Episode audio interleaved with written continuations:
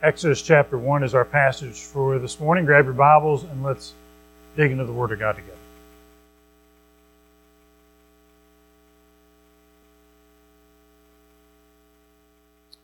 Exodus chapter 1, we're going to just read verse 8. We're going to actually be looking a little, a little bit of the last chapter in Genesis and then a little bit here in the first chapter of Exodus as we finish out. This is the last uh, sermon in the series on, on uh, Joseph. And so in Exodus chapter 1 and verse 8, it says, Then a new king, to whom Joseph meant nothing, came to power in Egypt. This is the word of the Lord. Um, Colman Mockler was the head of uh, Gillette Corporation back 30 years ago, and he had he had been the the CEO for quite a while. He had led the company in tremendous growth, and there was this um, uh, one day in particular where uh, he had just been um, they had done a big interview with him because he had been so successful, and they put him. Forbes magazine was putting him on the cover and Forbes had sent him a preview copy of the the magazine with him on the cover. And so that day, um, it was in January 1991. He came into the office, and the rest of the office knew that you know he had been interviewed. He was going to be the the cover of Forbes magazine. And so as he came into the office that day, um, all of the the executives that were there, kind of in the bullpen or whatever, they all stood up and were cheering him, and he received that. He was you know really. Um, gratified by the level of, of adoration and the level of success. And so he had this copy of Forbes magazine with his picture on the cover. He had just been cheered and handshaked with everybody there. And he went into his office and he died of a heart attack. With Forbes magazine with him on the cover in his hand, he died of a heart attack as we look at this passage this morning, um, we're going to talk this morning about the legacy that we leave, um, about when we do pass away, what's left behind us. And as we look at Joseph, we, we've gone through this series now for several weeks. And in Exodus 1 8, even though this is a, a famous passage because it kind of sets the, the transition between we had the story of Joseph and, and what he did and then we're going to switch over here, and, and this is a different sermon series that we're not going to go into right now. But then you switch over, of course, to the story of Moses in Exodus. But even this little verse tells us a lot about the situation at this point. Uh, verse 8 says, Then a new king to whom Joseph had meant nothing came to power in Egypt. It reminds us of some essential details. Israel is down in Egypt. They're there because of Joseph. Joseph was highly favored. Israel came down um, and, and was blessed to be there because of that. Um, Joseph had great power, but he, uh, at this point, had been gone for a long time. He had passed away hundreds of years before. And in the meantime, um, Israel had grown greatly to the point where they were uh, an incredibly huge group of people that were no longer a blessing to the Egyptians, but now the Egyptians feared them. And so, as we look at this uh, this verse, which is where we're going to end up today, and then what we see at the end of Genesis, um, we've been going over for weeks talking about Joseph and the extraordinary life that he lived. And as I said at the beginning, I think of all the Old Testament characters, Joseph is he's not the most important, but he's the most impressive because he's the one that doesn't have a big moral failure. He's the one that stays faithful all the way true. And so Joseph is an incredible character for us to look at, and, and we've examined uh, several of the aspects of his life, several of the, of the um, uh, phases of his life. And now, as we come to the end, we want to talk about what we can learn from Joseph's death, uh, what we can learn from how he ended his, the, how his life came to the end, and what he left behind. Um, and of course, in our lives, what are we going to leave behind? Let's go back to the last chapter of Genesis for the first point, and then we'll um, and then we'll go from there in Genesis uh, chapter 50, and looking, starting in verse 15, it says, When Joseph's brothers saw that their father was dead, because um, uh, Joseph's father had finally reached an age where, uh, where he passed on. When Joseph's brothers saw that their father was dead, they said, What if Joseph holds a grudge against us and pays us back for all the wrongs we did to him? So they sent word to Joseph, saying, Your father left uh, these instructions before he died. Uh, this is what you are to say to Joseph I ask you to forgive your brothers the sins and the wrongs they committed in treating you so badly. That, of course, was a lie. Joseph, or Jacob hadn't said that, but they're lying to Joseph because they're scared that with their father gone, he's going to treat them terribly. Um, now, please forgive the sins of your servants, the God, uh, the sins of the servants of the God of your father. When their message came to him, Joseph wept. His brothers then came and threw themselves down before him. We are your slaves, they said. But Joseph said to them, Don't be afraid. Am I in the place of God? You intended to do me harm, but God intended it for good to accomplish what is now being done, the saving of many lives. So then, don't be afraid. I will be I will provide for you and your children. And he reassured them spoke kindly to them. The first thing we want to talk about is this. Joseph reveals the incredible impact one life can have. Joseph reveals the incredible impact that one life can have. I, I think sometimes we act like that everything's just kind of fated to happen and things are going to, you know, go in a certain way and, and we really don't have any kind of impact on that. Things are going to end up the way that they're going to end up. And that's not true. The Bible makes it very clear that the actions that we take for God or against God have an impact on how things turn out. Um, just to use a really small example, um, I would say most of us have been in a meeting before. Uh, maybe it's at work, let's say, and and the meeting's kind of getting off track, and people are starting to get at each other a little bit, and um, and, and, things are not going well. But then there's somebody in the room, um, maybe uh, just somebody with a really even keel, and, and somebody who's more mature, who kind of speaks up and and kind of redirects the conversation to something where everybody can kind of come together. You fast forward an hour later, everybody leaves that room on the same page. We're all working toward the same thing, smiling. And we're kind of like, we know it was inevitable that that was going to happen, but it wasn't. It took that one person who kind of spoke up in the midst of, of that moment when that meeting could have gone in a really bad direction to be that one person that guided them in a better place, to a better place. Um,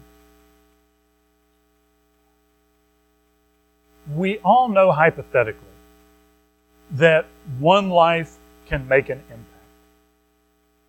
But I feel like in daily life, in daily life, we we kind of get, um, you know, I'm just doing what I'm doing, and I need to pay the bills, and I need to get the kids to wherever they need to go, or the grandkids to wherever they need to go, and we don't think about, um, we don't think about the desire that we should have for our life to have that kind of an impact. Um, the the teacher who shows love to the kid that isn't getting love anywhere else, and that that ends up making an enormous difference in that person's life. The the parent that models what a life lived walking with Jesus looks like day in and day out, that provides their child with an example that they can follow the, the businessman who actually puts what is right before making money. Um, as we think about the, the verse here, we see all of, of Joseph's family there in Egypt, and we see the impact that, um, that he has had because uh, of, of the faithfulness that he showed in walking with God and in, in doing what was right. Um, somebody did a, a study of a bunch of obituaries in the New York Times. Um, and they weren't like paid obituaries where you put it in for your family, but these were ones where somebody had died who had who was worthy of, of an obituary because of the life that they lived. And they looked for the most common word in those obituaries. Um, so these are lives that were extraordinary. What was the most common word? It wasn't money. It wasn't status. It wasn't CEO. The most common word was help. These were people consistently who had seen others who needed help and had provided in their lives, they had gone to assist others rather than focusing on themselves. Um, when we think of what we're going to leave behind, when we think of the legacy that we're going to leave behind, we have an opportunity as one life to impact those around us, to impact our community, to impact those in our family. We have an opportunity to do that. Joseph impacted so many lives. Are we living our life with the intent and with the desire? I'm going to live my life in a way where I'm going to leave a legacy of having impacted those around me. Flip over to Exodus 1. There's a second thing in Exodus 1 through 7. It says there, um, actually, let's just start. Just lists the, uh, the family there in verses uh, 1 through 5. Let's just hop down to verse 6. Exodus 1 6. Now Joseph and all his brothers and all that generation died, but the Israelites were exceedingly fruitful. They multiplied greatly, increased in numbers, and became so numerous that the land was filled with them.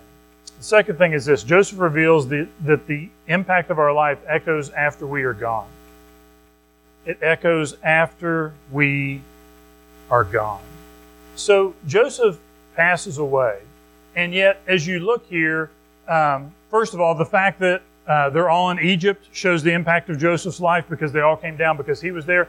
But also the fact that they're alive because there was a famine going on and there was no promise that they were going to be able to make it. The impact of, of their life, just in, in all those folks that are listed in the first few verses there of Exodus chapter 1, still being around, indicates the impact that he had. Um, I saw uh, Fred Rogers one time give a speech, and he asked in that speech, he said, I just want to take a minute. Um, he said, I want everybody to think of someone who is now gone, um, who greatly impacted your life. And so everybody kind of thought of somebody, and, and he said, Now I want you to just take a minute, literally 60 seconds. I want you to take a minute to think about that person and what they meant. And while I was watching this video of him giving the speech and doing this, I, I did that myself. I thought of somebody who had passed on and and the impact that they had on my life. And it was a deeply meaningful minute because none of us are who we are without the impact of other people who came before us. Those that, that loved us earlier in our lives and then went on.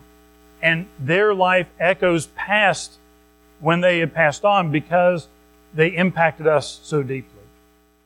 And within our lives, we need to think about the, the fact that we're going to pass on someday, like Joseph passes on here, and yet there is a legacy that's left after we pass on.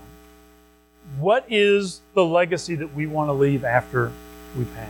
What, what do we want to have imprinted on our friends or on our, our kids or on our grandkids?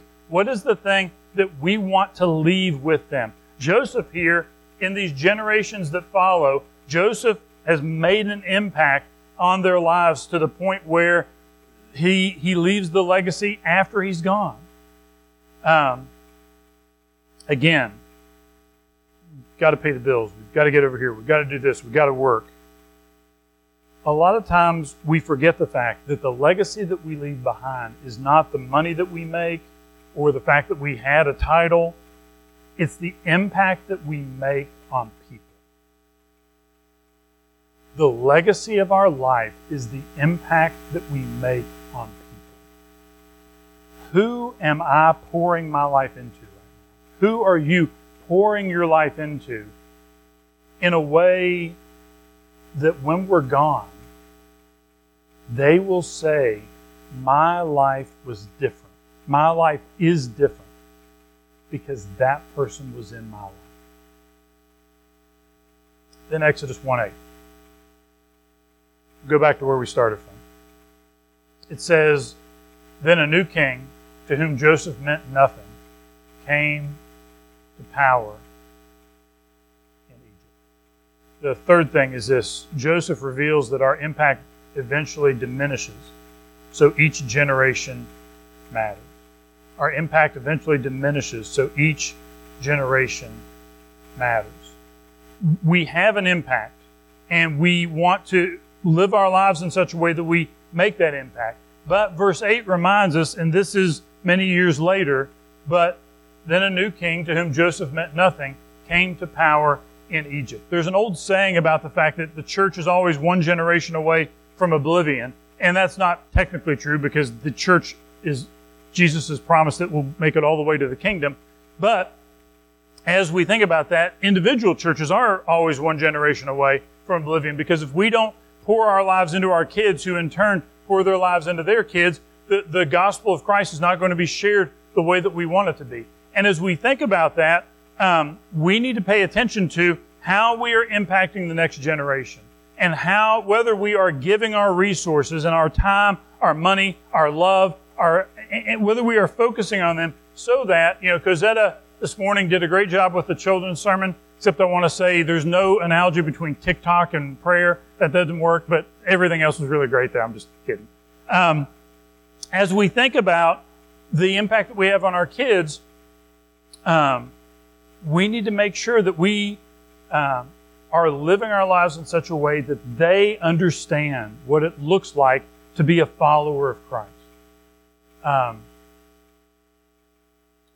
this is a um, this is a bad week in the Butcher house uh, coming up because um, Tuesday uh, Jenna heads down to Huntington to to start school, um, which means as of the middle of this week, uh, Karen and I will officially be empty nest people. Um, and if I can summarize my feelings toward that, I hate it. I hate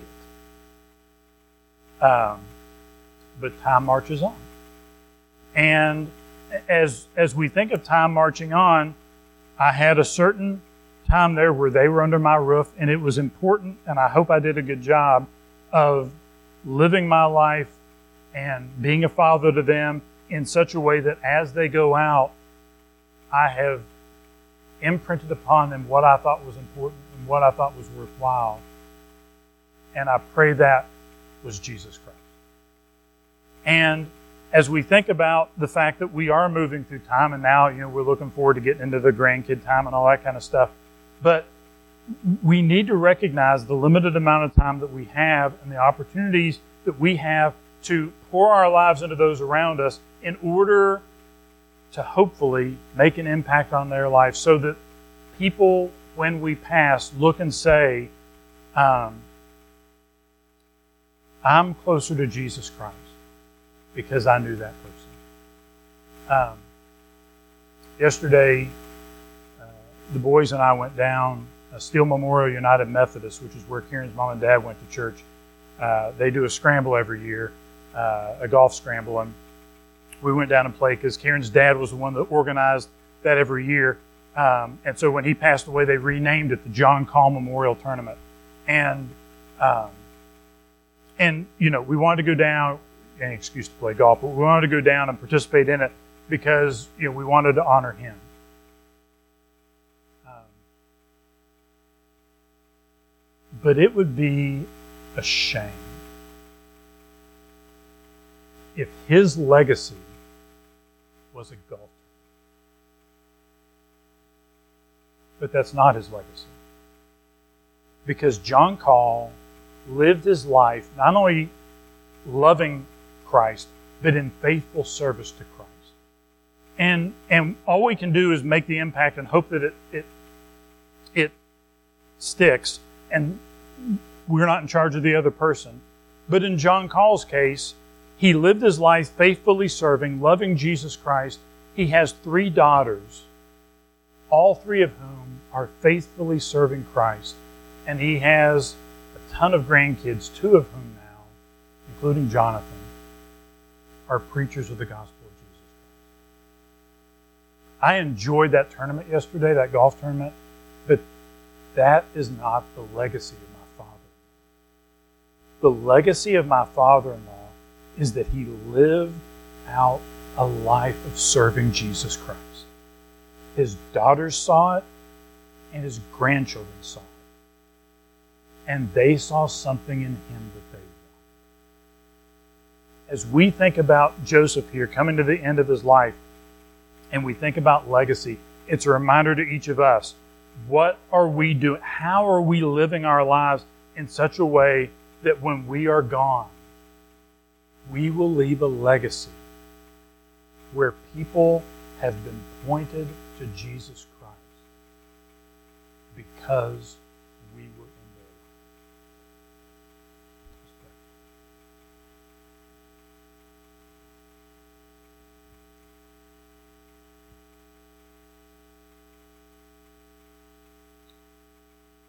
Father, I pray this morning that we would live lives that are fruitful for the kingdom.